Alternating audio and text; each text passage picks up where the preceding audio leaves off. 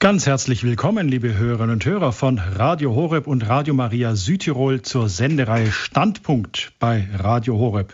Es begrüßt Sie heute Dominik Miller. Sie hören heute den 22. Teil aus unserer losen Reihe bei Standpunkt Annäherung an die Wüstenväter.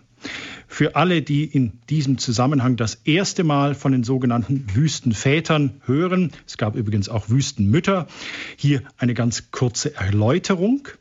Im dritten und vierten Jahrhundert zogen sich manche der frühen Christen zum Beispiel als Eremiten in die Wüsten Ägyptens, Palästinas und Syriens zurück, um Gott in der Einsamkeit nahe zu sein. Manche dieser Eremiten oder Wüstenväter, die hatten Schüler, diese wandten sich natürlich mit Fragen an ihre Lehrer, die ihnen dann mit Aussprüchen antworteten, die biblische Weisheit mit menschlichem Scharfsinn verbanden. Und ähm, das Thema der heutigen Sendung, da geht's, das ist Demut, Urteil und Frieden. Das zugehörige Apophthegma, also dieser, der zugehörige Ausspruch, der ist dieses Mal etwas länger, aber der hat es richtig in sich. Also ich musste zum Teil herzlich lachen, als Dr. Stadtmüller, der Referent unserer heutigen Sendung, mir das Apophthegma vorgetragen hat. Es ist einiges drin für heute. Sie dürfen gespannt sein. Ich darf Ihnen unseren Studiogast Dr. Godehard Stadtmüller kurz vorstellen. Aber erstmal möchte ich Ihnen ganz herzlich willkommen heißen. Grüße Gott, Dr. Stadtmüller. Sie sitzen in unserem Balderschwanger Studio. Ja, grüß Gott, Herr Miller. Äh, herzliches Grüß Gott an die Hörerinnen und Hörer. Sie sind Jahrgang 1950. Sie studierten Medizin und Philosophie. Sie sind Facharzt für Neurologie, Psychiatrie sowie psychotherapeutische Medizin. Aus diesem Fundus und aus vielem mehr, da schöpfen Sie, Dr. Stadtmüller. Ähm, ich persönlich bin immer wieder wirklich geplättet. Also heute haben wir ja ein Apophthegma, das ist wirklich lang oder vergleichsweise lang. Aber wir hatten auch schon Apophthegmata, die das waren ein, zwei Sätze. Und Sie haben darüber gesprochen, einen Viertelstunden. Und ich dachte mir, was sieht Dr. Stadtmüller in diesen zwei Sätzen, was ich vorher alles nicht gesehen habe? Also einfach nur so viel. Ich empfinde es immer als große persönliche Bereicherung. Und wir dürfen jetzt wirklich sehr gespannt sein, auf Ihre Gedanken zu Demut, Urteil und Frieden. Und Sie, liebe Hörerinnen und Hörer, Sie sind natürlich eingeladen, nach Dr. Stadtmüllers Impulsen, nach seinen Gedanken, ja, sich ja, einzuklinken in unsere Sendung, Ihre Gedanken dazu, vielleicht uns daran teilhaben zu lassen. Wir dürfen auf jeden Fall sehr gespannt sein. Und jetzt übergebe ich das Wort an den Herrn Dr. Stadtmüller. Bitte schön. Ja, danke für die äh, freundliche äh, Vorrede und auch für den Respekt, den Sie ähm, an die, den Wüstenvätern immer zollen, die über 1500 Jahre oder 1500 Jahre etwa äh, vor unserer Zeit sind in einer ganz anderen Situation. Ich lese, äh, liebe Hörerinnen, liebe Hörer, ich lese das Apophthegma Ihnen vor, erstmal im Ganzen, und wir haben dann die Möglichkeit, ein bisschen über die einzelnen Punkte nachzudenken. In diesem Fall wird nicht gesagt, welcher Wüstenvater das ähm, ausgesprochen hat. Ähm, manchmal gibt es ähm, solche Aussprüche, bei denen der Name genannt wird, also der heilige Antonius oder Abbas Bäumen oder andere. In diesem Fall ist nicht mal der Name genannt. Das, dieses Apophthegma lautet folgendermaßen: ein Altvater sagte, bitte Gott, dass er dir Kummer ins Herz gebe und Demut. Schaue ständig auf deine Sünden und richte niemanden. Sei vielmehr allen unterworfen. Habe keine Freundschaft mit einem Weib oder einem Knaben, noch mit einem Heretiker Schlage ab von dir die Vertraulichkeit und halte Zunge und Bauch zurück und enthalte dich des Weins. Und wenn jemand mit dir über irgendeine Sache spricht, dann streite nicht mit ihm, sondern wenn er gut über etwas spricht, dann sage ja. Wenn er aber etwas tadelt, dann sage ihm, du wirst wissen, was du sagst. Und streite nicht mit ihm über das, was er gesagt hat. Und so wird dein Gemüt in Frieden sein.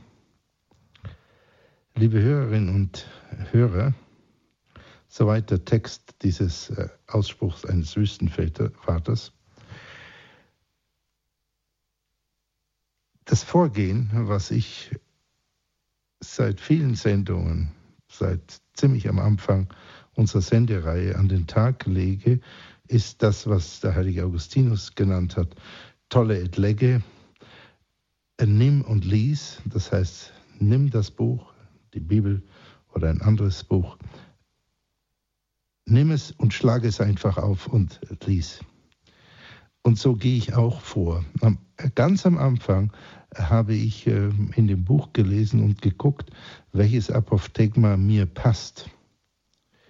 Und dann hätte ich mir selbst und Ihnen, den Hörerinnen und Hörern, in gewisser Weise eine Auswahl der Apophthegmata gegeben, die mir passt oder auch dem Zeitgeist passt. Und das wäre wahrscheinlich eine sehr starke Vereinseitigung der Botschaft der Wüstenväter gewesen. Ich habe nämlich festgestellt, dass ich oft ein Apophthegma aufgeschlagen habe, was mir so sperrig und so gegen unseren Zeitgeist gerichtet vorkam, dass ich unbedingt ein anderes äh, für den Vortrag nehmen äh, wollte, weil ich gar nicht wusste, äh, was ich zu dem ursprünglich aufgeschlagenen Apophthegma sagen wollte. Ähm, und das habe ich dann, diese Methode habe ich dann verlassen. Ich habe gesagt, so, du schlägst auf und das Apophthegma, auf das dein Blick fällt, das ist es. Und du setzt dich mit dem auseinander, was da steht und nicht mit dem, was dir passt. Und so geht es mir eigentlich ähm, recht gut. Die Vorteile dieses Textes, dieses Vorgehens, einen Text beliebig auszuwählen, sind erstens, dass ich nicht auswähle nach meinem Geschmack und meiner Meinung, was ich für sinnvoll halte, und mich deshalb nicht erneut beschäftige mit einem Text, der mir plausibel ist, sondern dass ich mich beschäftigen muss mit einer Bege Begegnung oder einem Lehrspruch, welcher mir vielleicht befremdlich ist.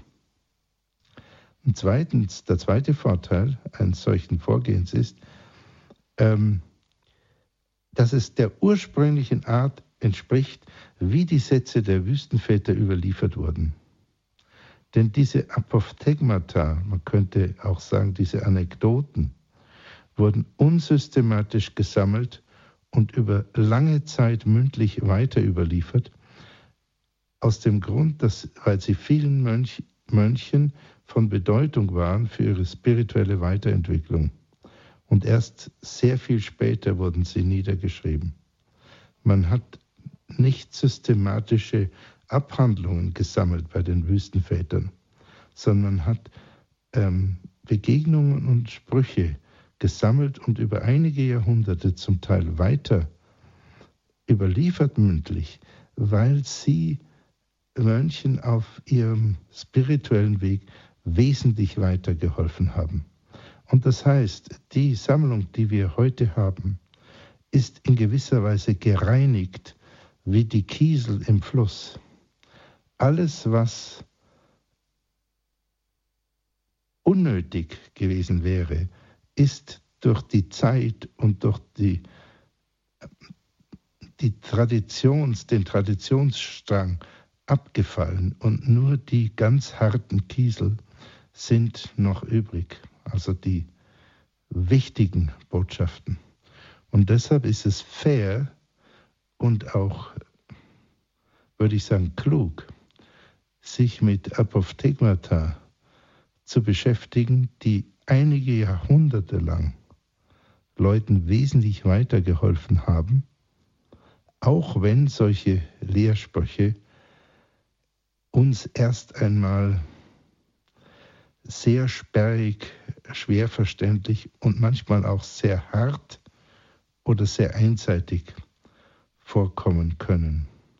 Ein solcher Text, der wenig in die heutige Weltanschauung zu passen scheint und der überdies auch ganz betont auf Mönche zugeschnitten scheint, ist das äh, Apophthegma, was ich für heute ausgewählt habe und Ihnen äh, vorgelesen habe. Ich lese den Text, den ersten Teil des Textes noch einmal. Ein Altvater sagte, bitte Gott, dass er dir Kummer ins Herz gebe und Demut. Schau ständig auf deine Sünden und richte niemand. Sei vielmehr allen unterworfen, habe keine Freundschaft mit einem Weib oder einem Knaben, noch mit einem Heretiker. Der Altvater sagt, bitte Gott, dass er dir Kummer ins Herz gebe und Demut. Vielleicht jedenfalls hier im Radio Horeb, wo die meisten äh, Leute, die sich einschalten, äh, Christen sind, kann es uns wohl naheliegen, Demut zu wünschen und bedürftig, wie wir wohl sind, Gott darum zu bitten, dass er uns Demut ins Herz lege. Aber es scheint einigermaßen befremdlich, dass wir wünschen sollen, Kummer im Herz zu haben und sogar Gott darum zu bitten. Ist das nicht ein Zug, den man Christen auch vorgeworfen hat, nämlich sich nach Leiden zu sehnen und sozusagen, manche haben gesagt, masochistisch, leidenssüchtig, mit sich selbst umzugehen, anstatt Freude über die Erlösung, Freude hm, darüber, dass man geschaffen ist, dass man sich als Kind Gottes bezeichnen kann ähm, zu haben. Kann man nicht Nietzsche beistimmen, der ausruft, wenn die Christen nur ein wenig glücklicher aussehen? Zitat Ende. Und wie soll denn das gehen, wenn wir, wie der Altvater sagt, Kummer im Herzen haben sollen, ja Gott sogar darum bitten sollen? Also der erste Satz gibt uns schon eine einigermaßen heftige Frage auf, nämlich die Frage, warum es nach Meinung des Wüstenvaters wünschenswert sei, Kummer im Herzen zu haben. Dafür werden zwei Gründe angeführt. Der erste Grund steht in der letzten Zeile dieses Apophthegmas, wenn man davon ausgeht, dass sich die letzte Zeile auf den ganzen Text bezieht. Dann spricht der Wüstenvater über die Bedingungen dafür, dass das Gemüt in Frieden ist. Er sagt, und so wird dein Gemüt in Frieden sein. Möglicherweise, das wissen wir nicht, aber es klingt etwas so, hat der Altvater diesen Satz gesagt auf die Frage hin, ja, wie soll ich denn endlich in Gemütsruhe kommen? Hm. Wenn der Altvater über die Bedingung, dass das Gemüt in Frieden ist, sagt, dass wir Kummer im Herzen haben sollen, wie kann, können wir uns denn das vorstellen? Denn eine Standardvorstellung ist doch, dass wenn wir Kummer im Herzen haben, dass unser Gemüt eben nicht in Frieden ist. Die Frage lassen wir im Moment noch offen. Vielleicht beantwortet sie sich, wenn wir dem Text weiter nachsinnen. Und die zweite Begründung die der Altvater nach meiner Meinung gibt zu der Frage, warum wir Kummer im Herzen haben sollen. Die zweite Begründung steht im nächsten Satz. Schaue ständig auf deine Sünden. Wenn ein Mensch ständig auf seine Sünden schaut, wie der Wüstenvater empfiehlt, dann wird er bekümmert sein, weil er sich seiner Unvollkommenheit stets bewusst wird und weil er sich seiner Ferne von Gott inne wird.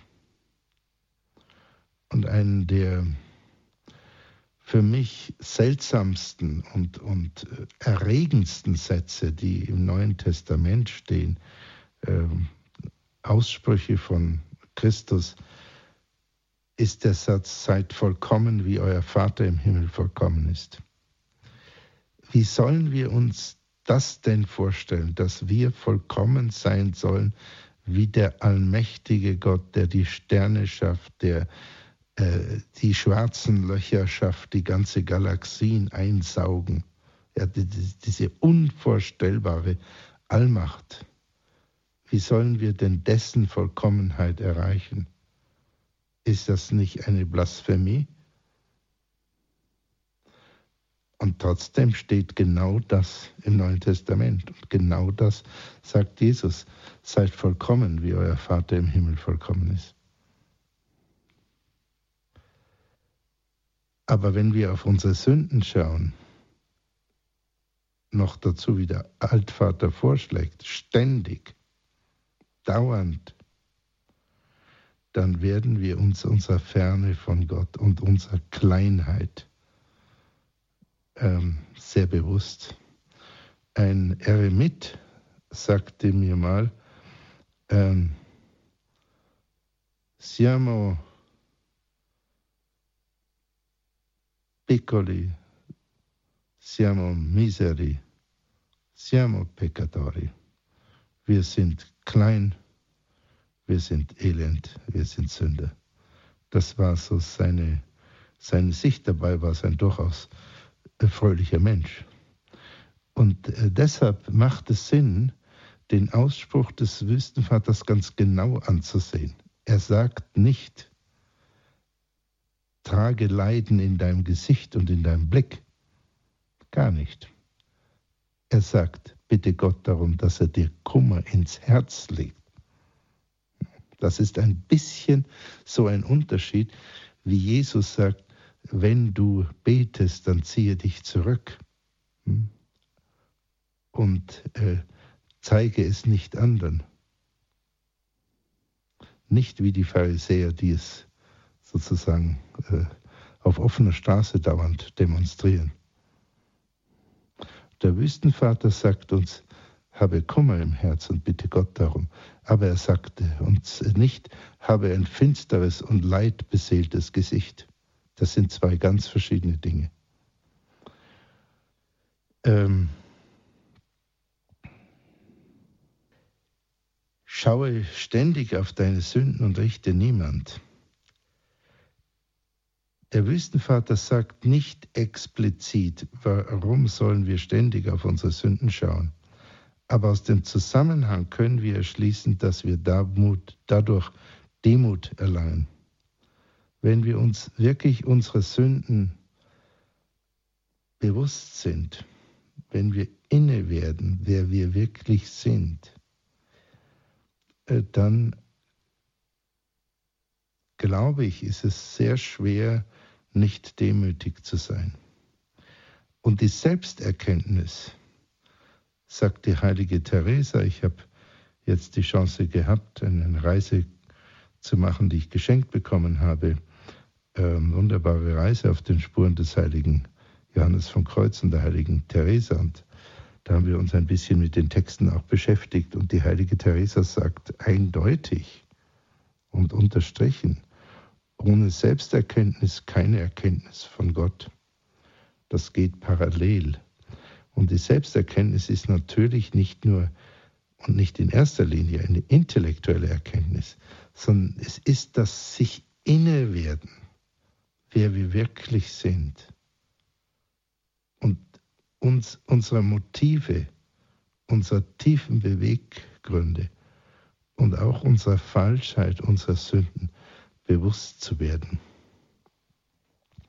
Ich möchte in diesem Zusammenhang erinnern an das Apophthegma, mit dem wir unsere Sendereihe über die Wüstenväter begannen, oder das war die zweite Sendung.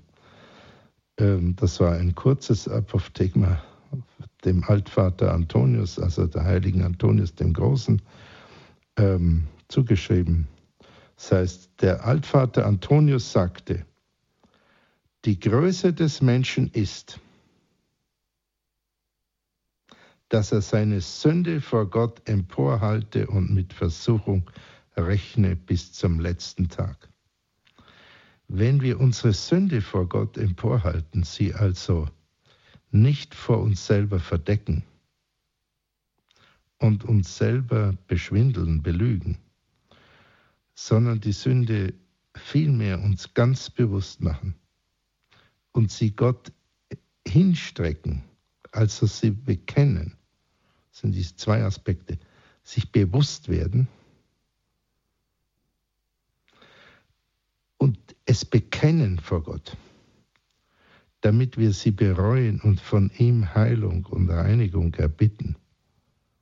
Also uns auch bewusst werden, dass wir es nicht selber in einer heroischen eigenen Selbsterlösungsanstrengung machen können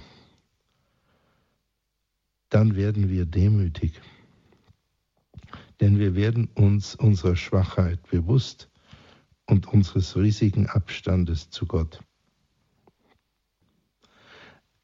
Weil wir aber seine Hilfe erflehen und auf seine Hilfe vertrauen dürfen, dass er uns reinwäscht, werden wir uns unserer großen Nähe zu Gott bewusst.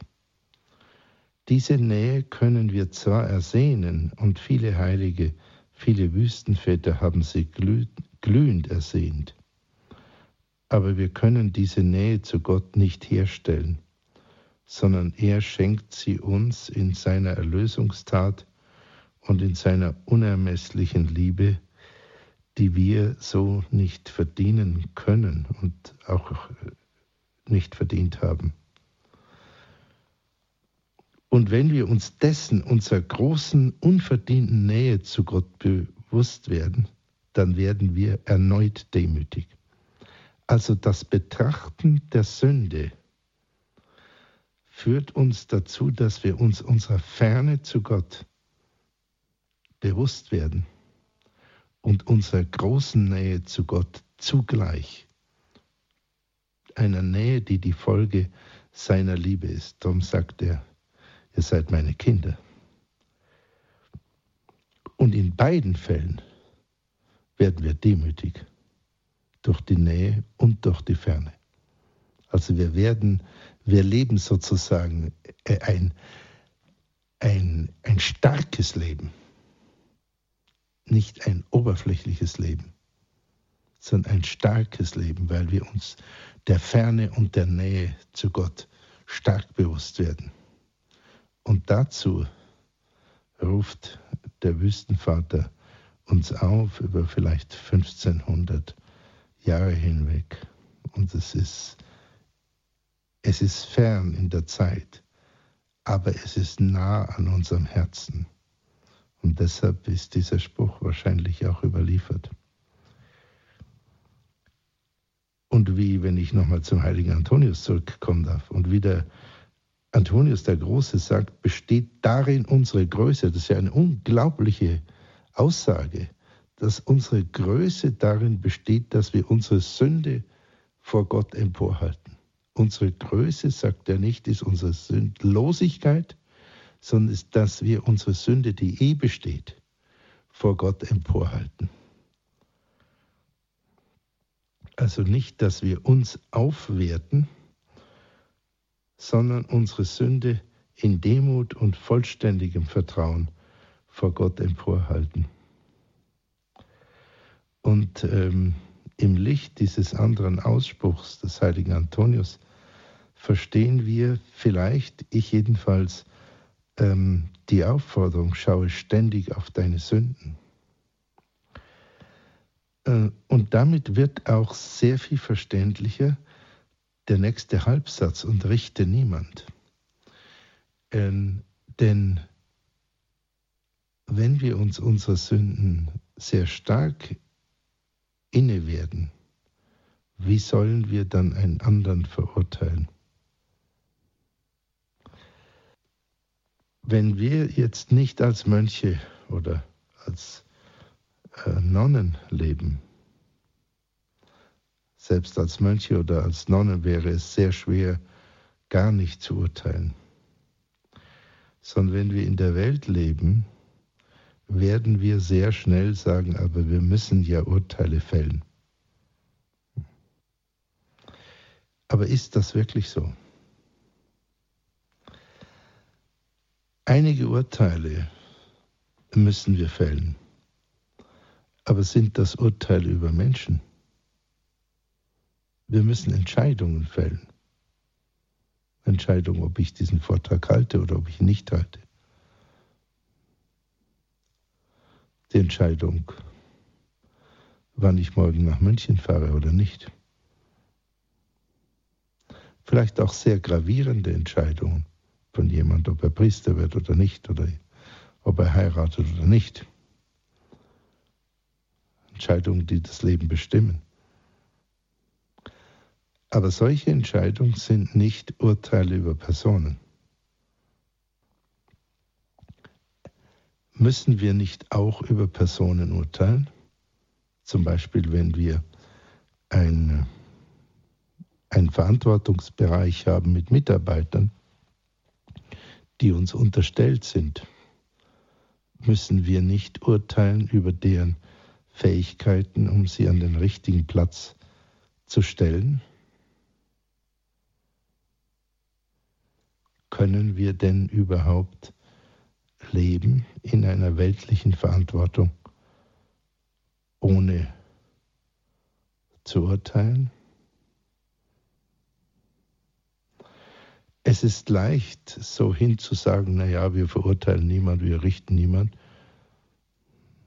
Es ist aber auch sehr leicht, einfach dahin zu sagen, naja, das geht sowieso nicht, wir müssen ja in der Welt urteilen. Wenn wir genau überlegen, müssen wir über die Eigenschaften von Menschen uns manchmal ein Urteil erlauben, allerdings relativ selten, nur dann, wenn wir wirklich dafür verantwortlich sind. Und selbst dann richten wir einen solchen Menschen nicht oder müssen ihn nicht richten. Die wenigen Fälle, wo ein Richter äh, dazu bestimmt ist, tatsächlich einen Urteilsspruch zu fällen und einen Menschen, wie es heißt, zu verurteilen, sind vielleicht eine Ausnahme. Aber selbst da gilt, dass auch ein Richter möglicherweise eine Tat verurteilt und letzten Endes nicht einen Menschen verurteilen muss.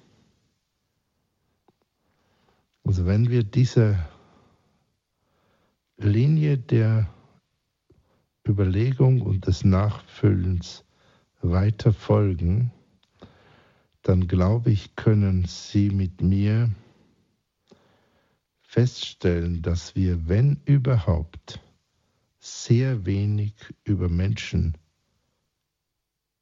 als Menschen urteilen müssen. Und das steht natürlich in einem unglaublich starken Widerspruch dazu, dass die meisten Menschen dauernd Urteile über andere fällen. Also sie zerreißen sich den Mund geradezu, indem sie pausenlos Urteile über andere fällen. Man muss nur in ein x-beliebiges Wirtshaus gehen und man bekommt also eben Dutzender und Hunderter Pack dauernd Urteile über Menschen zu hören. Menschen offenbar sehnen sich danach, äh, über andere zu urteilen. Und sie kommen damit sehr weitgehend von sich selbst weg. Das ist eine Sache, die traurig ist. Die zweite Sache, die traurig ist, ist, dass man damit ja auch Menschen beschädigt. Man beschädigt ja auch deren Ruf. Und wenn man deren Ruf beschädigt, dann erstens mal ist es eine Art von Verleumdung. Das sollen wir nach den zehn Geboten nicht. Und zweitens, das ist, scheint mir noch viel schlimmer zu sein, wir beschädigen uns selber. Wenn wir dauernd Urteile über andere fällen, das ist ziemlich wahrscheinlich, dass diese Urteile halt äh, jedenfalls nicht ganz korrekt sind. Ähm, und wir beschädigen uns, indem wir selber zum Verleumder werden, ohne es zu merken, weil es gesellschaftlich halt in gewissen Bereichen irgendwie so fast normal ist. Darin besteht ein großer Teil von Klatsch und Tratsch, dass man halt über andere Leute herzieht. Und äh, der Wüstenvater Vater sagt, mache es überhaupt nicht. Ähm, Im Vorspann zu der Sendung sagte mir Herr Miller, der das äh, Apophthegma zum ersten Mal hörte, ähm, dass er sofort an Talkshows dachte und, und ähnliche Sendungen auch, auch illustrierte, ähm, wo tatsächlich ganz viele Urteile, und zwar harte Urteile, dauernd über eine Fülle von Personen ähm, gefällt werden. Und der Wüstenvater sagt, tu es gar nicht und ich möchte es wenigstens in Zweifel ziehen. Wir könnten, ich zum Beispiel oder Sie, liebe Hörerinnen, liebe Hörer, könnten einfach mal die Übung machen, ob wir nur 48 Stunden einfach kein Urteil aussprechen über irgendjemand. Schon gar nicht eine Verurteilung. Und wir werden sehen, wie weit wir kommen. Und ich bin überzeugt, dass wir eine große Schärfe der inneren Aufmerksamkeit damit erreichen und dass wir einen genaueren Blick auf andere bekommen. Und zwar deshalb, weil unser schnelles Urteil in gewisser Weise wie ein Kostüm über einem anderen liegt, wie ein Faschingskostüm, wie ein Narrenkleid über einer anderen Person. Und wir sehen dann unser Urteil und halten es für die Person. Und das ist natürlich nicht ein sehr differenzierter Blick auf die Person. Und es ist schon gar nicht der Blick auf das Ebenbild Gottes. Und jeder von uns ist das Ebenbild Gottes. Und es ist eine, scheint mir, äh, sehr interessante Übung, jemand anderen anzuschauen und zu sagen, aha, innerlich, du bist das Ebenbild Gottes, jetzt gucke ich mal genau hin. Vielleicht ein Ebenbild, was etwas verzerrt oder auch gestört ist, aber immerhin, es hat noch den Siegelabdruck äh, des Schöpfungswillens, äh, den Ebenbildcharakter Gottes noch, jedenfalls nach dem Judentum und nach dem Christentum. Und noch ein anderer Gesichtspunkt zum Thema äh, Richten von anderen Personen, Verurteilen von anderen Personen oder auch Beurteilen von anderen Personen. Ähm, mir scheint es sinnvoll, einen feinen Unterschied zu machen, der auch in dem Satz äh, deutlich wird, die Sünde hassen, aber den Sünder lieben. Wir können oder vielleicht müssen wir das manchmal Handlungen von Menschen ähm, wenig wertvoll schätzen oder sogar zurückweisen. Was selten ist, aber manchmal ist es notwendig. Aber das heißt nicht, dass wir die Menschen gleichzeitig verurteilen. Und wenn wir dieses, äh, diese Aufforderung des Wüstenvaters, Einladung, nicht zu richten, richte niemanden, sagt er, ähm, ein bisschen an uns heranlassen, dann werden wir im Zustand der Liebe zu den Mitmenschen viel leichter bleiben können, aber natürlich trotzdem nicht alle ihre Handlungen bejahen. Wir können dann jemand sagen, das möchte ich nicht, dass du das tust, und ich werde es auch nicht zulassen, aber das heißt nicht, dass ich dich hasse. Die, äh, diese, dieser, schnelle, dieser schnelle Automatismus, weil jemand etwas tut, was uns schmerzt oder was uns ängstigt oder was wir falsch finden können, gleichzeitig diesen Menschen abzuwerten, dieser Automatismus kann äh, durchschnitten werden.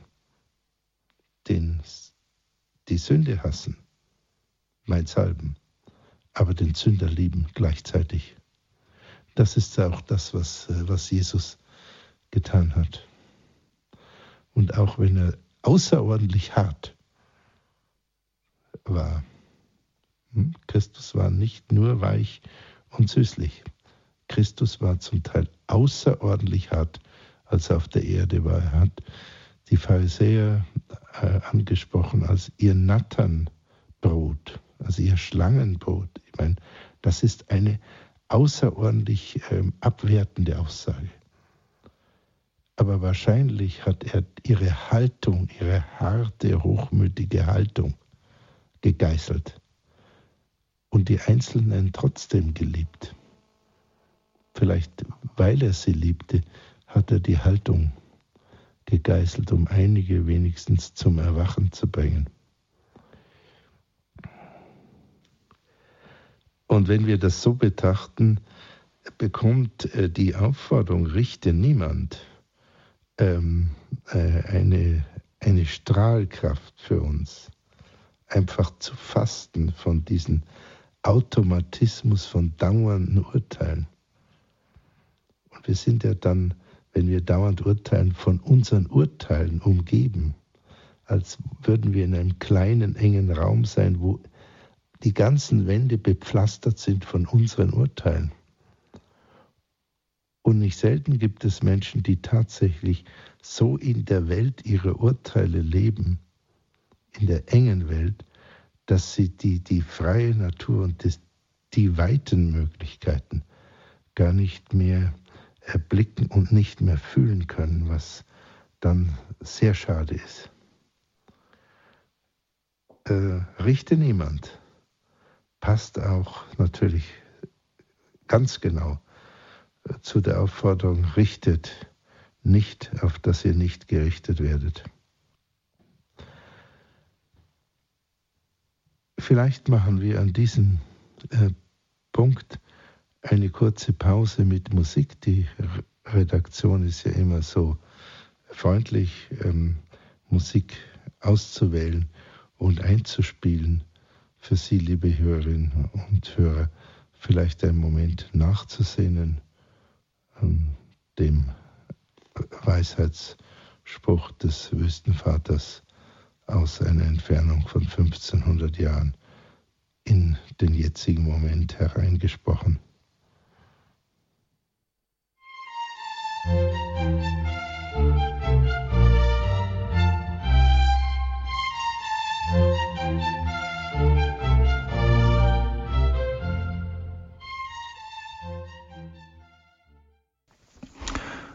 Sie hören Standpunkt bei Radio Horeb. Heute Annäherung an die Wüstenväter. Wir hören einen Impulsvortrag von Dr. Godehard Stadtmüller. Er ist Facharzt für Neurologie, Psychiatrie und psychotherapeutische Medizin. Es geht heute um die Überschrift Demut, Urteil und Frieden.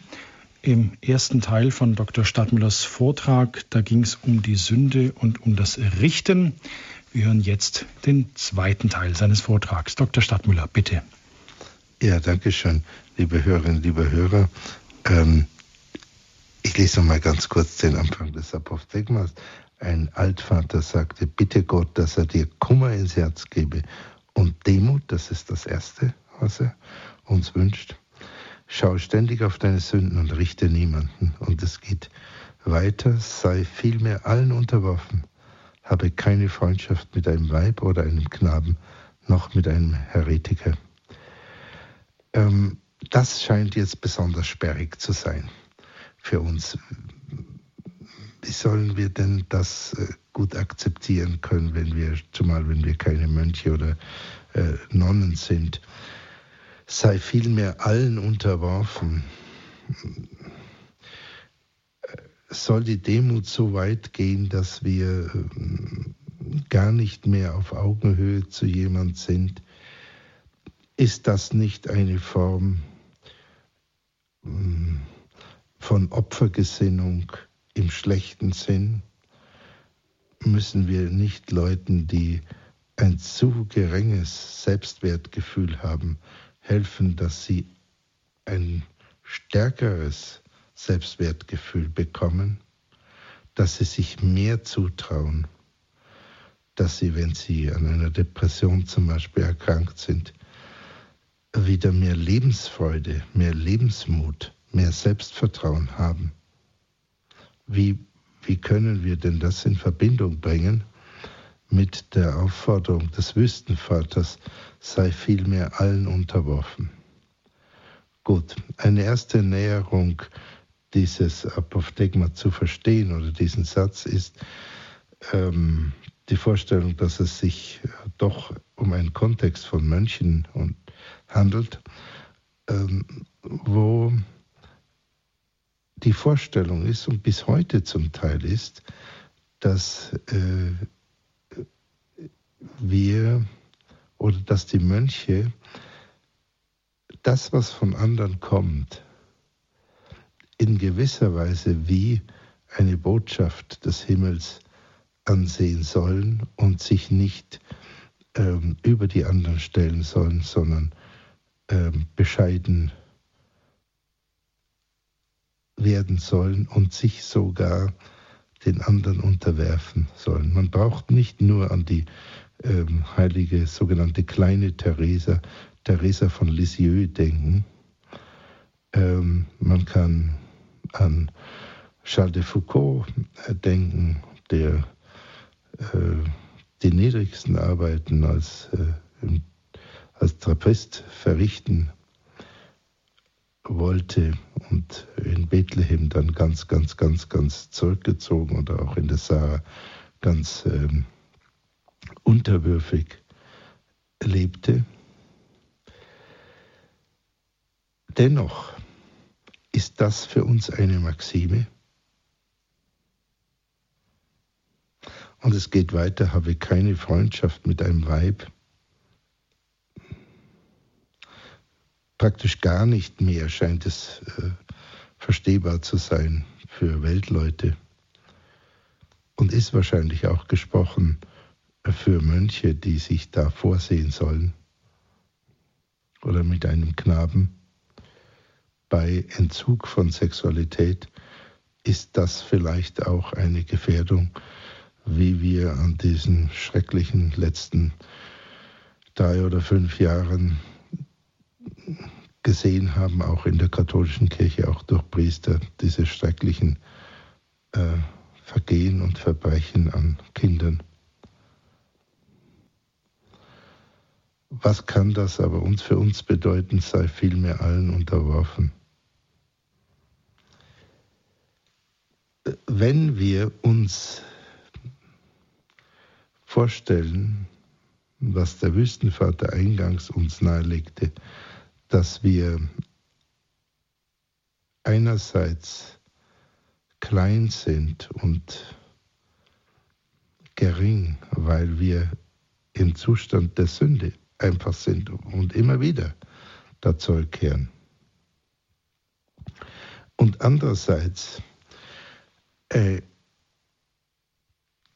durch unseren Ebenbildcharakter eine mit uns geborene Größe haben, die wir gar nicht verlieren können. Und noch dazu in der Taufe eine sakramentale Reinigung und Weihung erfahren, die bei uns bleibt, auch mit unseren Sünden. Dann können wir den Ebenbildcharakter eines anderen stark wahrnehmen und gleichzeitig unsere Sünde. Und dann werden wir in dieser Hinsicht uns unter ihm sehen können, was nicht heißt, dass wir ihm alle Handlungen durchgehen lassen. Und was auch nicht heißt, dass wir nicht jemand zurechtweisen können. Und was auch nicht heißt, dass wir nicht eine Weisungsbefugnis, die wir von Beruf aus ausüben müssen, auch ausüben. Ich habe mal in einem Beichtgespräch, wenn ich mal was Persönliches sagen darf, äh, in Italien hatte ich mal diesen Impuls und äh, dann habe ich auch das, diesem Pater gesagt, ich, ähm, ich bin vielleicht auch manchmal ähm, dann dominant gegenüber Mitarbeitern. Und er hat mich beruhigt. Er hat gesagt, ja, ja aber Sie haben ja diese Verantwortung. Sie müssen ja ähm, einfach diese Verantwortung nehmen, sonst wird ja Ihre Klinik äh, nicht gut geführt. Ähm, das heißt aber nicht, dass wir uns besser dünken als jemand. Ich verstehe den Satz des Wüstenvaters, sei vielmehr allen unterworfen, so, dass er mich auffordert mich nicht besser zu fühlen als irgendjemand anderer. Es kann sein, dass äh, jemand wie, wie Pfarrer Kocher äh, einfach ein hervorragendes Talent als Maler hat. Dann kann er sich natürlich als ein ähm, begabterer Maler fühlen als andere. Aber das heißt nicht, dass er sich im Grunde besser fühlt als Mensch. Und das ist auch etwas, was in den Verfassungen einiger moderner Staaten, zum Beispiel in der deutschen Verfassung, festgeschrieben wurde und was, glaube ich, ziemlich sicher aus dem Christentum herkommt. Die Würde ist unantastbar. Das heißt, wir, keiner von uns hat mehr Würde als der andere. Obwohl wir natürlich Taten von jemand auch zurückweisen können, wenn wir denn in der Lage sind, das tun zu müssen. Meistens müssen wir das ja gar nicht tun. In den ganzen Stammtischgeschwafel, das brauchen wir ja auch gar nicht zu tun. Nur sehr selten, wenn es uns direkt betrifft, müssen wir auch mal handeln und Entscheidungen fällen. Aber bezüglich der Würde ist es sinnvoll, uns niemand überlegen zu fühlen. Zweites Argument. Was wissen wir eigentlich vom anderen? Wissen wir, ob der andere nicht ein verborgener Heiliger ist? Wissen wir das so genau? Wissen wir, ob nicht in einem anderen, der vielleicht krumm und bucklig ist und sich nicht so genau ausdrücken kann, eine tiefe Weisheit ist? Wissen wir das wirklich? Da wir das wahrscheinlich sagen können, dass wir es nicht in der Tiefe wissen können, auch wenn wir eine gute Menschenkenntnis hätten, ist es sinnvoll, sich nicht überlegen zu fühlen, sondern eher vielleicht ein bisschen unterworfen. Und der dritte Punkt, den ich machen möchte, ist, der heilige Thomas von Aquin in seiner Genialität sagt, der Individuum ist ineffabile. Das Individuum ist unausschöpflich. Das heißt, wir können niemals irgendein Individuum ganz erkennen. Weder uns selbst noch irgendjemand anderen. Dass wir uns selbst nie ganz erkennen können, heißt, dass wir mit dem Imperativ erkenne dich selbst, der die abendländische Philosophiegeschichte gestartet hat, vom delphischen Orakel, der, die Aufforderung, erkenne sich selbst, dass wir mit diesem Imperativ niemals zu Ende kommen können. Und, und gleichzeitig sollen wir es unbedingt tun. Wie nicht nur die griechische Philosophie sagt, sondern zum Beispiel auch äh, die heilige Teresa von Avila. Wir können uns selber nie ganz erkennen und einen anderen auch nicht.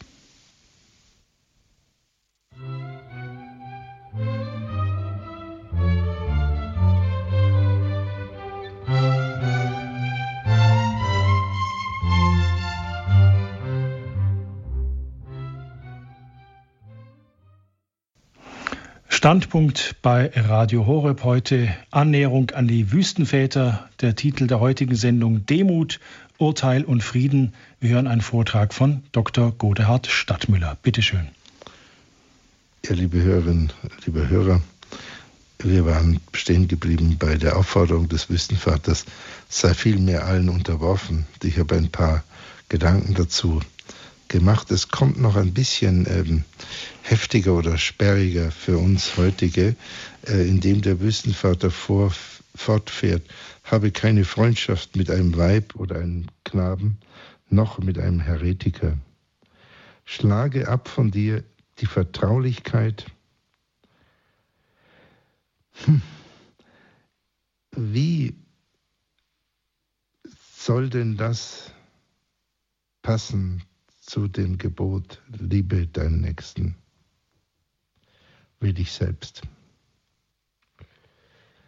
Ist nicht Freundschaft ein Ausdruck besonderer Liebe? Und hat Jesus das nicht vorgelebt? Hat Jesus nicht auch eine große Vertraulichkeit gelebt? Er hat gesagt, lass die Kinder zu mir kommen. Ja, hat ihnen die Hand aufgelegt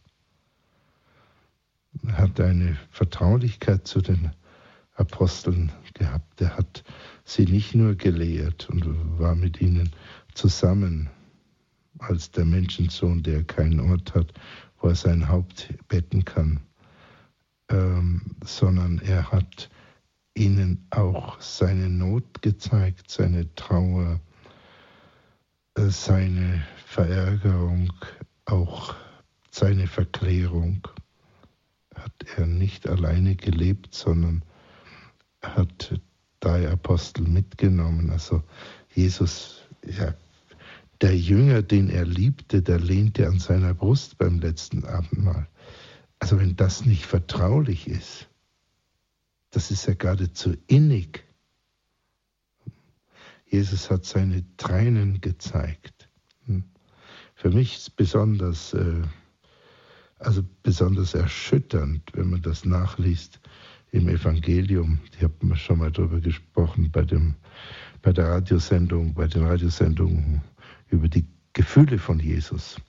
Kann man beim Radio Horeb Hörerservice noch äh, bestellen. Ähm, die Stelle, wo äh, Jesus ähm, von den, von den Schwestern hört, dass Lazarus verstorben ist und sie sagen, Herr, wenn du da gewesen wärst, so wäre mein Bruder nicht gestorben. Und Jesus geht hin und wenn man das liest, denkt man, ja, er wollte den Toten nicht erwecken.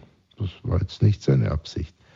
Denn es heißt dann, erst als er, etwa, erst, erst als er ihren Schmerz sah, ja, Mitgefühl, da heißt es, da wurde er im Innersten erregt. Hm? Das hat jemand gesehen. Und in dieser innersten Erregung sprach er zum Vater, Vater, ich weiß, dass du mir alles gibst, aber um dieser Willen, die glauben, bitte ich dich darum. Und dann ging er hinein und sagte zu Lazarus, steh auf. Und er stand auf nach vier Tagen im Grab, wo die Leiche schon roch, wie es im Neuen Testament heißt. Also Vertraulichkeit zeigt Jesus. Ist sie nicht eine Folge seiner Liebe? Und haben nicht die Wüstenväter immer wieder äh, das betont, dass das Gebot der Nächstenliebe, der Selbst- und Nächstenliebe ähm, natürlich äh, gleich wichtig ist wie das Gebot der Gottesliebe, genauso wie Jesus Christus das sagt.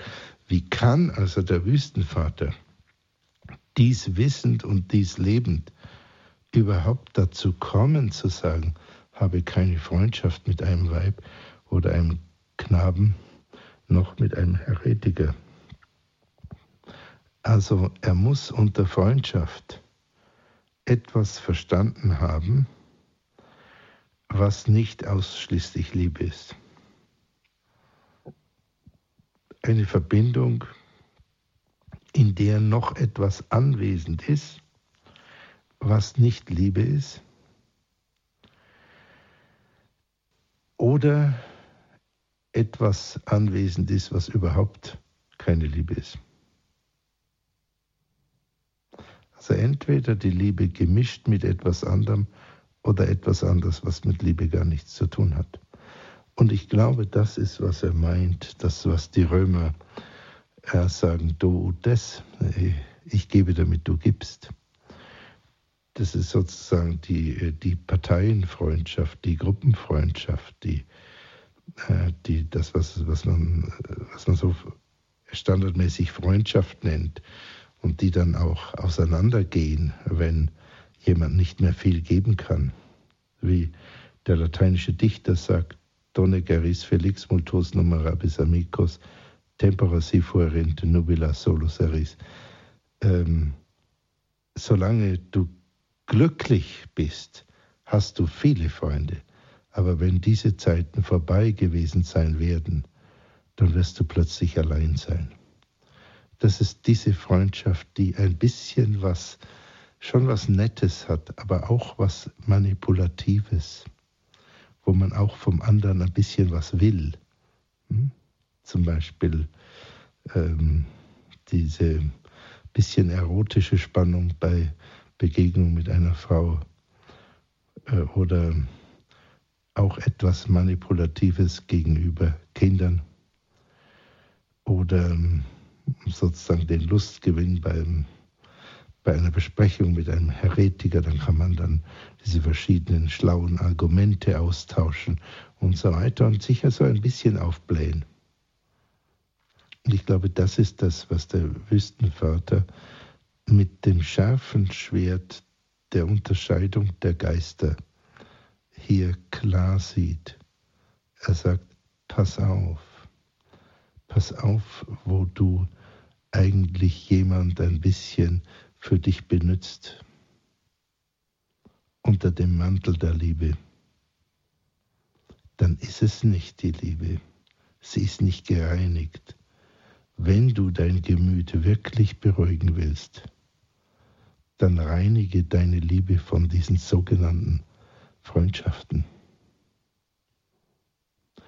Und wenn Sie, äh, liebe Hörerinnen, liebe Hörer, jemand kennen, der sehr, sehr gereinigt ist im Innern, das kann ein sehr äh, bescheidener Mensch sein oder es kann ein Mensch sein, der auch viel Macht hat. Das spielt keine Rolle. Dann werden Sie wahrscheinlich, wenn Sie den betrachten, feststellen, dass er in menschlichen Beziehungen nicht manipulativ ist. Nicht so eine Freundschaft, ich gebe, damit du gibst, so eine Allianz, die eigentlich nicht Liebe ist. Liebe ist bedingungslos. Eine bedingungslose Liebe, wie Jesus sie in, in exemplarischer Weise vorgelebt hat und die auch frei macht weil die, diese Liebe erwartet nichts. Und diese Form von Freundschaft mit einem Weib, mit einem Knaben, mit einem Heretiker, wo man dann immer so ein bisschen versucht, was auch zu bekommen, die hat immer diese, dieses, sie brauchen keinen Lohn im Himmel, weil sie haben ihn schon hier, diese Form. Aber sie ist versteckt, sie ist verkleidet, es steht außen drauf dieses Liebe, aber innen ist es vielleicht Eigennutz. Und ich glaube, dass dies, da bin ziemlich überzeugt, dass dies der Wüstenvater davor warnt. Und dann kommt natürlich dazu, ähm, dass er warnt davor, dass die erotische Spannung sich dann doch weiterentwickelt. Und das hat man ja auch oft gesehen oder alle Jahrhunderte sind natürlich, alle Jahre, alle Wochen sind natürlich voll davon. Ähm der Wüstenvater fährt dann fort. Schlage ab von dir die Vertraulichkeit. Und ich glaube, das ist, das ist ähnlich zu verstehen, wie ich das jetzt ähm, gesagt habe. Denn die Liebe wird eine große Nähe manchmal erfordern. Aber sie wird sozusagen eine bündische Vertraulichkeit, so an gemeinsamen Interessen zu stricken, wird sie nicht haben, sondern sie wird sozusagen was ganz Reines, was Cleanes haben. So wie Jesus da auch in, in den vielen Begegnungen mit Menschen, auch mit Massen, in unterschiedlichsten Bedingungen, immer so was ganz Reines hatte, alles. Ja, er benutzte seinen Speichel, um jemand zu heilen. Das, das, das, das wirklich, er berührte andere, umarmte sie und so weiter. Er war nicht entfernt, aber es war clean, es war rein. Und der Wüstenvater sagt, pass auf mit dieser Form von bisschen klebriger Vertraulichkeit. Mach es nicht. Ja. Und da wirst du, ergänze ich jetzt, ich hoffe, ich ähm, sehe das richtig, dann wirst du deine Liebe nicht nur reinmachen, sondern stark. Sie wird wirklich stark, weil sie nicht ähm, sozusagen wie ein etwas beschmutztes Rinnsal äh, dann ähm, äh, nicht mehr so gutes Wasser gibt. Äh, das nächste, was der Hütenvater sagt, äh, ist, ist in gewisser Weise, so lese ich das, ein Fastengebot. Halte Zunge und Bauch zurück und enthalte dich des Weins. Also die Zunge steht entweder für die Rede oder für den Geschmack, also den Appetit, was zu essen, was zu trinken. Und interessanterweise sagt der Bauch, wir haben da schon mal über, haben schon ein anderes Apothegma eines Wüstenvaters betrachtet, wo der enthaltet dich von den Freuden des, des Bauches sagt, des Magens sogar. Und tatsächlich glaube ich, dass das Süchtige an einer Essstörung, also das Überessen, der Lustgewinn beim Überessen, tatsächlich mehr eine Freude des Magens ist als eine Freude des Gaumens. Und der Wüstenvater hier und die Wüstenväter waren sehr gute Psychologen, das sehr viel genauer sieht. Enthalte dich des Weines, äh, gut. Ähm, der heilige Benedikt äh, konnte, war da moderat und hat eine Hemina pro Tag, wobei sich die Gelehrten streiten, was eine Hemina Wein ist, also ein ziemliches Quantum pro Tag für die Mönche erlaubt. Wahrscheinlich hat er es aber selber nicht getrunken. Und die Enthaltung von berauschenden Getränken, von Wein oder von Bier, war zumindest in der Fastenzeit selbstverständlich über viele Jahrhunderte und wird bei den Leuten, die jetzt auch fasten, was sich immer mehr durchsetzt, eingehalten. Es ist im Islam Vorschrift, obwohl auch die Moslems sich wahrscheinlich nur zu einem kleinen Teil dran halten. Ähm, aber die berauschenden Getränke soll man nicht zum Berauschen nehmen. Jesus selbst hat ähm, Wein getrunken und bei der Hochzeit von Kana wahrscheinlich mit Sicherheit beim Abendmahl, aber das war sehr in Maßen wenn wir uns des Weines enthalten sollen oder wenn der Wüstenvater dies seinen Gesprächspartnern vorschlägt, dann geht es darum, nicht berauscht zu werden, sondern nüchtern zu sein.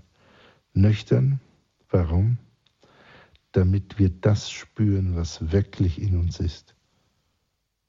Unseren Schmerz, unsere Freude, unsere Angst, auch unsere Kleinheit, unsere Sehnsüchte, unsere tiefen Wünsche spüren wir, wenn wir uns nicht betäuben, zum Beispiel in schwülstiger Vertraulichkeit, zum Beispiel im Reden über andere, zum Beispiel im Überessen, zum Beispiel im Genuss von Wein.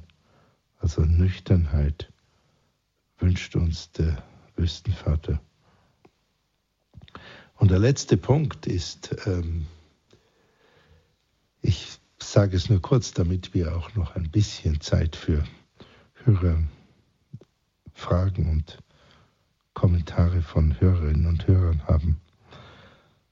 Der Wüstenvater beschließt dieses Apophthegma, diesen Ausspruch, mit dem Satz, und wenn jemand mit dir über irgendeine Sache spricht, dann streite nicht mit ihm, sondern wenn er gut über etwas spricht, dann sage ja, wenn er aber etwas tadelt, dann sage du wirst wissen, was du sagst. Also wir, wir gehen nicht in diesen Meinungsstreit, hm, in dieses, diese Meinungshuberei hinein. Und streite nicht mit ihm über das, was er gesagt hat. Und dann kommt der Schlusssatz. Und so wird dein Gemüt in Frieden sein. Die Hesychia, die Herzensruhe, die Ataraxia, das, das nicht erschüttert werden von den ähm, Standardsorgen, das, sagt der Wüstenvater, wirst du so erreichen, wenn du so handelst, wie ich es dir gesagt habe in diesem Apophthegma. Und der Friede des Herzens, der auch in der Messe ähm, als Wunsch geäußert wird, dass wir den Frieden haben, geht in Frieden und gebt einander ein Zeichen des Friedens und der Friede Gottes und so weiter.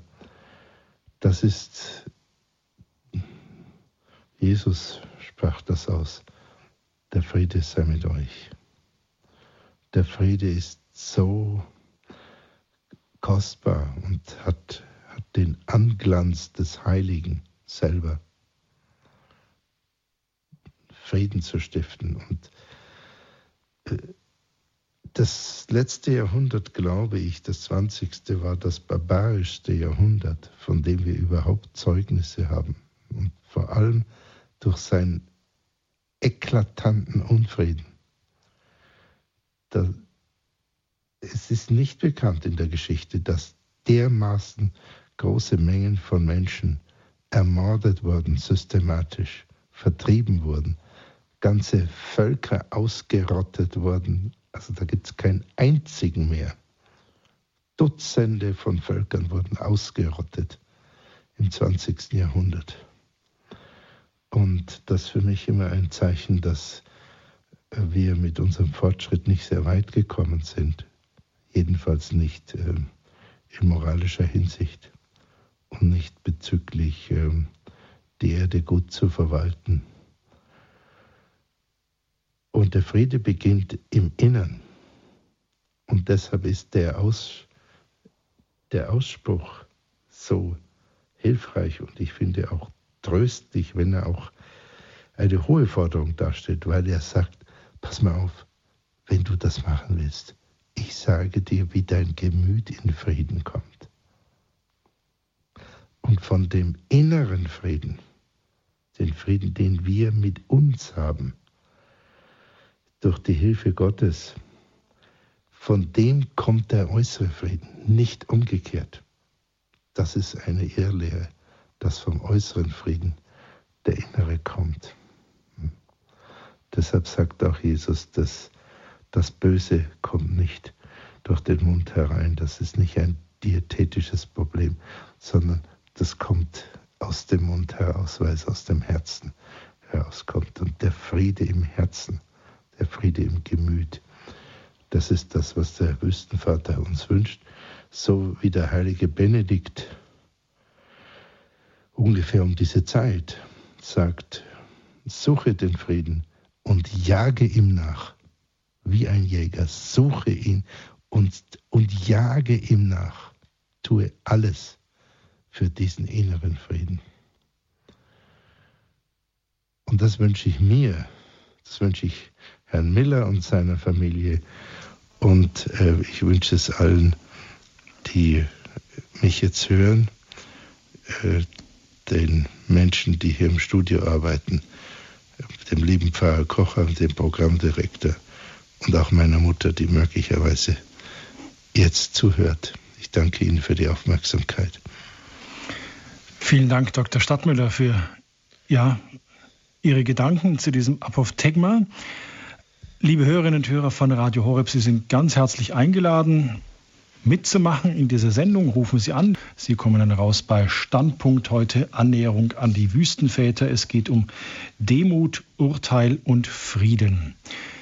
Dr. Stadtmüller, ein paar Punkte sind mir einfach unglaublich haften geblieben. Sie haben das vorhin auch gesagt, das Apophthegma ist manchmal recht sperrig.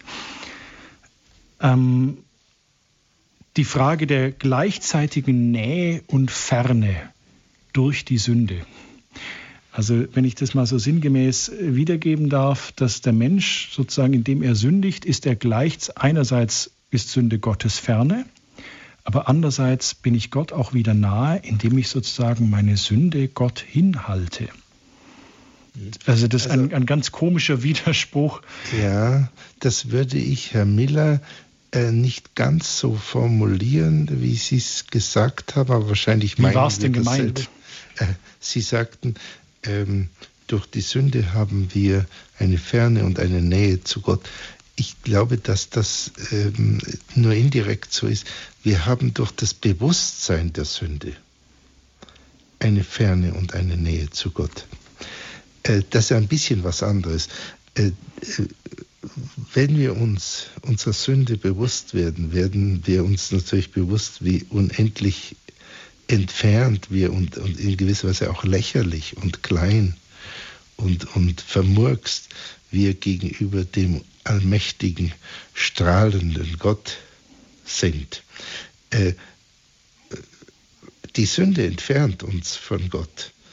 Ähm, und deshalb macht sie uns nicht näher an Gott, äh, kommen wir ihm nicht näher. Aber wenn wir uns der Sünde bewusst werden, okay, ja. dann stellen wir fest, um Gottes Willen, er liebt uns trotzdem. Und dann bin ich ihm nahe. Und wir haben ja auch seine Verheißung, ich liebe dich, ja, und ich werde dich nicht loslassen. Und wenn du mich bittest, dann werde ich dir öffnen. Das ist ja, das, das ist ja seine ungeheure Verheißung. Ja. Äh, und äh, wer anklopft, dem wird aufgemacht und so weiter. Und äh, Herr Dr. Stadtmüller, die Sünden von dir abwaschen und das alles. Und dann sind wir ihm sehr nahe. Mhm. Wer anklopft, dem wird aufgemacht. Das Hörertelefon klingelt hier im Studio. okay, ja, gut. Dann hat äh, aus Coburg klopft Frau Plüschke bei uns an und ich begrüße Sie ganz herzlich bei uns in der Sendung. Hallo, guten ja, Abend. Danke schön. Ich freue mich, dass ich gleich drankomme. Ich möchte mich ganz herzlich bedanken und habe mich sehr gefreut, dass der Herr Dr. Stadtmüller jetzt nach langer Zeit wieder einmal hörbar war. okay. Wirklich. Ich danke Ihnen. Und, und ich muss sagen, der erste Satz von dem Apostigma, da habe ich einfach mir meine Gedanken gemacht und ich habe gesagt, also gut, wenn ich erkenne, dass ich eben so weit weg bin von meinem Gott und dass ich eben in Sünde bin und wenn ich ganz ehrlich bin, dann stellt sich ja eigentlich der Kummer darüber automatisch ein. Eben. Ganz genau. So habe hab ich das so richtig verstanden. Ja. Ja. ja. Und wenn ich dann äh, meine Umgebung um mich habe. Ich weiß, sie hat Schmerzen und sie hat schreckliche äh, mit ihren Kindern und so weiter. Und da denke ich auch immer, wenn sie doch oft ehrlich wären und sagen könnten, ich habe viel Quatsch gemacht, jetzt sage ich einfach, lieber Gott, da hast du das Ganze und äh, finde ich heraus. Aber das ist so schwer.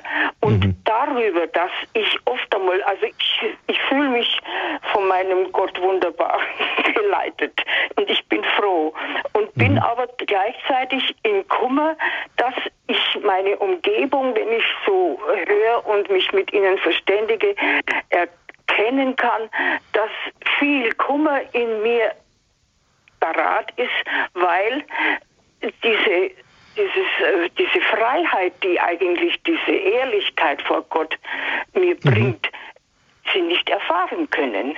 Ja, das ist, das ist äh, ganz fantastisch, was Sie sagen. Ähm, da ist ähm, oft, ich weiß jetzt das natürlich nicht über die einzelnen Leute, weil ich die ja nicht kenne, aber oft ist viel Stolz der Stolz, der letzten Endes sagt, mir geht es zwar schlecht, aber ich möchte mich allein da rauswühlen. Und äh, nicht die Demut zu haben, zu sagen, lieber Gott, ich kann es nicht, äh, hilf du mir. Ja. Und er wird, er wird in, in Lichtgeschwindigkeit bei uns sein. Ähm, und der andere Punkt, den ich äh, noch ähm, erwähnen möchte, ist, das ist schon ein tiefer Satz, äh, den der Wüstenvater sagt, bitte Gott, dass er dir Kummer ins Herz gebe. Äh, Sie haben gesagt, ich habe automatisch den Kummer. Das freut mich für Sie, weil Sie fühlen mit, mit sich selber und sind traurig darüber. Ja, wenn man es ehrlich aber, ist, muss Augenblick, Augenblick, nein, es kann ehrlich sein und es wird aber nicht gefühlt. Es gibt Menschen, die sind verhärtet. Schade die sind verhärtet. Das heißt, die wissen es, die fühlen es aber nicht. Und dann wird es sehr schwer. Und deshalb sagt der Wüstenvater quasi, es ist wichtig, dass du es fühlst. Und wenn du es nicht fühlen kannst, bitte Gott darum, dass er es dir ins Herz gibt. Aha, ja. Hm? Ja, und dann noch vielen Dank, dass Sie auch über, das, über die anderen Sätze schön gesprochen haben, zum Beispiel über diese klebrige Freundschaft und das Ganze. okay. Das ist einfach wunderschön. Ich danke Ihnen ganz, ganz herzlich. Ich danke Ihnen sehr. Vielen Dank. Bitte. Ein Gruß nach Coburg. Herzlichen Dank, Frau Danke, Pluschke. ja. Dr. Stadtmüller, Sie haben auch über, ja, übers Urteilen gesprochen im Rahmen des Apophthegma. Ähm, Christus oder im übertragenen Sinne die Sünde hassen, den Sünder lieben. Und da haben sie dann am Schluss äh, dieses Abschnittes den Satz gesagt, wer nicht verurteilt, der schärft den Blick auf den anderen. Mhm. Was ist es, dieses Kostüm, diese Maske, die eben wir selber dem anderen anziehen, wenn wir mhm. über ihn richten. Heißt es sozusagen also eine selbsterfüllende Prophezeiung, wenn ich über den anderen richte, Mai, was ist das für ein Depp? Dann sehe ich nur ein Depp in ihm, obwohl mhm. unter dieser Maske des Deppen, dem ich jetzt einfach mal dieses Beispiel, die ich ihm aufgestülpt habe, ist ein wunderbarer Mensch und ich sehe ihn gar nicht mehr. Ich verbaume den Blick selber. Habe ich das da so richtig verstanden? Ja, also Mark Twain hat das mal witzig ausgedrückt. Er sagte, ähm, als, ich, äh, als ich in der Pubertät war, waren meine Eltern so blöd, später sind sie klüger geworden. Also äh, die Eltern sind nicht klüger geworden, sondern er hat mehr begriffen, dass die Eltern klüger sind. Ja? Und so geht es uns auch, wenn wir nicht in der Pubertät sind, dass wir halt unglaublich die Tendenz haben, andere schnell zu beurteilen, ja, nur weil uns irgendwas kränkt, ähm, kanzeln wir die ab als, als idiotisch oder unerleuchtet oder sonst was. Ja? Und das Aushalten der Widersprüchlichkeit und die Sicht auf die Würde des anderen Menschen äh, schärft den Blick, ihn immer mehr zu sehen, wie er ist. Und das andere habe ich ja dazu gesagt, ja, das die Ebenbildlichkeit und die Unerschöpflichkeit jedes, jedes einzelnen Individuums. Also jedes einzelne Individuum ist wirklich großartig, allein schon deshalb, weil es geschaffen ist. Also nochmal, indem ich richte und urteile, verstelle ich mir selber auch den Blick auf den anderen. Schade ja. mir sozusagen selbst. Ja, und, äh, und den Blick auf mich. Inwiefern den Blick auf mich, wenn ich urteile? Ja, weil, äh, weil Leute sich selber auch immer dauernd beurteilen. Ja. Also ich richte mich auch selbst, ich verurteile ja. mich selbst und damit sehe ich dann auch mich selbst, um vorhin beim Deppenbeispiel zu bleiben, ja. ich sehe mich dann selber als Depp, obwohl ich gar keiner bin, obwohl ich ja genau. die von Ihnen angesprochene auch Ebenbildlichkeit habe. Ja, genau. Das heißt nicht, dass wir nicht etwas an uns kritisieren sollen, aber die, die Beurteilung der Person als Ganzen steht uns irgendwie gar nicht zu. Das steht Gott zu. Weil für Gott gilt nicht, dass wir un, äh, unermesslich sind. Für Gott sind wir ganz leicht ermesslich. Gott, äh, Gott schaut in die Herzen. Gott kennt uns genau. Aber für einen Menschen gilt das nicht, dass er sich selber oder jemand anderen ganz genau kennt. Und der Wüstenvater, glaube ich, sagt, achte diese Grenze, du kennst es nicht genau und hör auf zu urteilen. Sei allen unterworfen. Das war noch so ein sehr sperriger Satz, der, der ja auch von Christen falsch verstanden werden kann, dass man sich also erniedrigen soll. Aber da kommen wir wieder zum Thema des Ebenbildcharakters, also dass wir nach dem Ebenbild des Schöpfers geschaffen sind und dass wir ja auch alle Getaufte sind und damit ja zu Königskindern geworden sind durch die Taufe, Kraft der Taufe.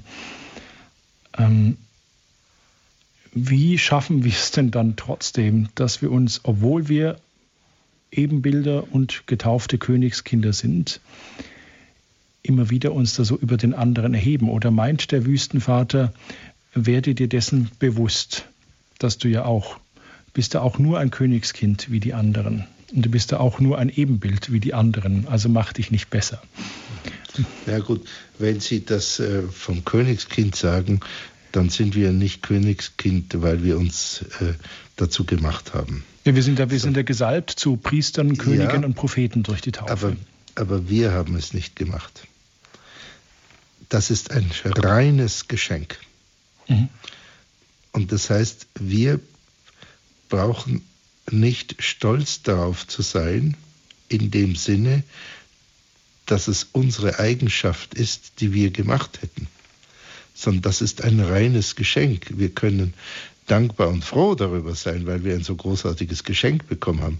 Aber wir, es macht keinen Sinn, stolz darüber zu sein, äh, wie eine Eigenschaft, die, äh, die man sich selber gegeben hat.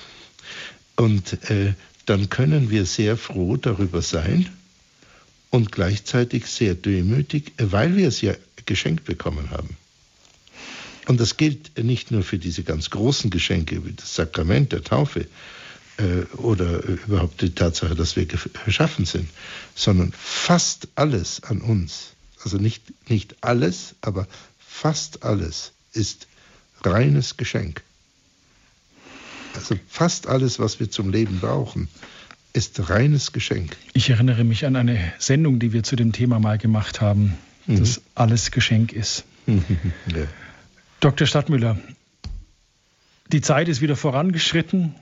Ich bedanke mich ganz herzlich, dass Sie uns an Ihren Gedanken teilhaben lassen, dass Sie ja dieses Apophthegma oder die Apophthegmata wie Teppiche vor uns aufrollen. Ja, vorher sehen wir nur die kleine Rolle und dann auf einmal entfaltet sich hier ein, ein Bild mit Mustern und je länger man es betrachtet, desto mehr Muster und Varianten sieht man. Ganz herzlichen Dank einfach dafür, dass Sie das vor uns einfach so ausbreiten und uns daran teilhaben lassen. Danke an die Hörerinnen und Hörer, die mitgemacht haben in der Sendung, die uns auch an ihren Gedanken haben teilhaben lassen, an ihren Sichtweisen, fühlen sich ermuntert und ermutigt, weiter bei uns anzurufen und uns einfach das Radio dadurch auch zu bereichern. Ganz herzlichen Dank an der Stelle an alle unsere Hörerinnen und Hörer.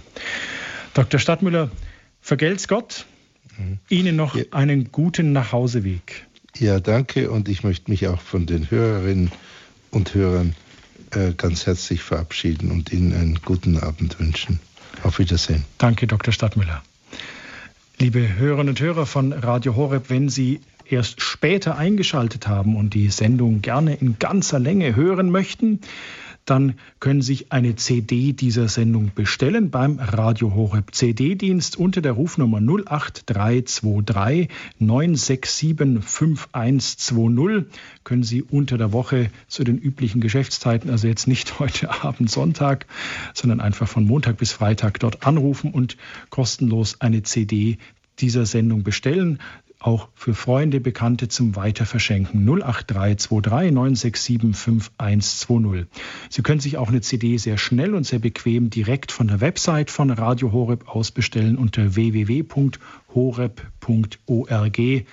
Finden Sie einfache, selbsterklärende Knöpfe sozusagen, wo Sie mit zwei, drei Mausklicks eine CD bestellen können.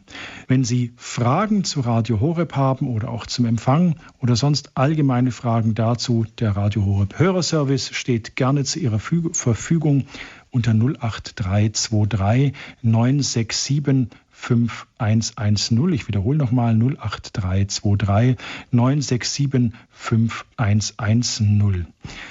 Mein Dank an meine Kollegin Gabriele Lemmenfeldkes in der Regie, die die Höreranrufe entgegengenommen hat.